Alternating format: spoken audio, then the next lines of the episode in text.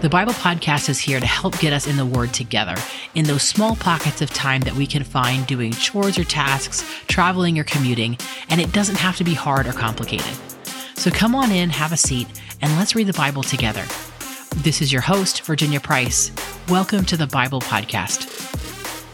Hey, everybody, welcome back to the podcast. Hope you are all doing well today. I want to formally welcome everyone to episode 134 of the Bible Podcast. We have been spending some time this week just giving praise and thanks to God because He's good. And uh, we don't really need a reason to do it.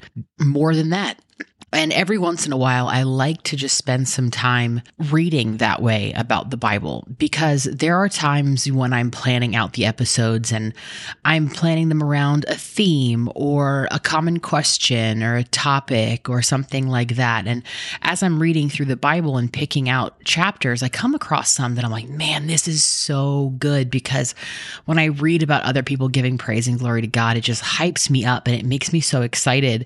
And I'm like, yeah, but I don't have a good place to stick it. And so I've decided, you know what? I don't need a place to stick it. It doesn't need to fit into a topic. It is its own thing. Let's praise the Lord together.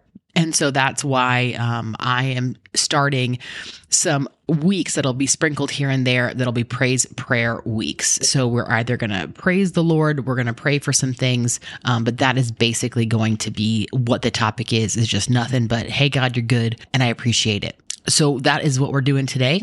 And we are going to be in Hebrews chapter 1.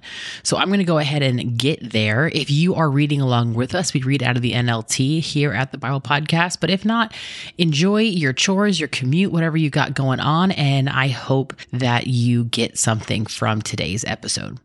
Hebrews chapter 1 starts with Jesus Christ is God's Son. Long ago, God spoke many times and in many ways to our ancestors through the prophets. And now, in these final days, He has spoken to us through His Son. God promised everything to the Son as an inheritance, and through the Son, He created the universe. The Son radiates God's own glory and expresses the very character of God, and He sustains everything by the mighty power of His command. When He had cleansed us from our sin, He sat down in the place of honor at the right hand of the majestic God in heaven. This shows that the Son is far greater than the angels, just as the name God gave him is greater than their names. The Son is greater than the angels, verse 5. For God never said to any angel what he said to Jesus You are my Son. Today I have become your father. God also said, I will be his father, and he will be my son. And when he brought his supreme son into the world, God said, Let all of God's angels worship him. Regarding the angels, he says, He sends his angels like the winds, his servants like the flames of fire. But to the Son, he says, Your throne, O God, endures forever and ever. You rule with the scepter of justice. You love justice and hate evil. Therefore, O God, your God has anointed you, pouring out the oil of joy on you more than on anyone else. He also says to the Son, In the beginning, Lord, you laid the foundations of the earth and made the heavens with your hands.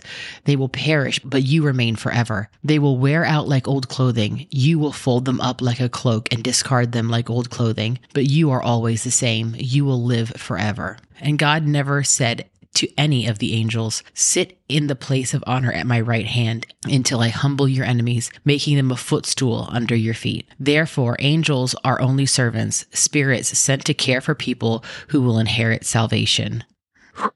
Man, I don't know what else needs to be said uh, Jesus is greater than the angels.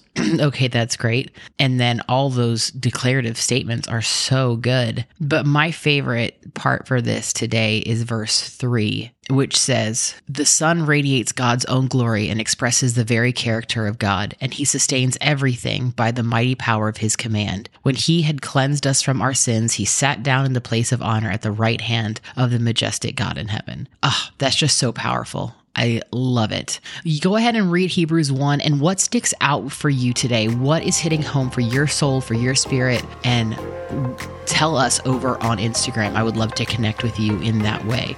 Much love, everybody. I hope you enjoy your day. Happy Thursday if you're catching this live. And I hope to see you guys tomorrow as we close out this week. Praise the Lord. Bye, everybody.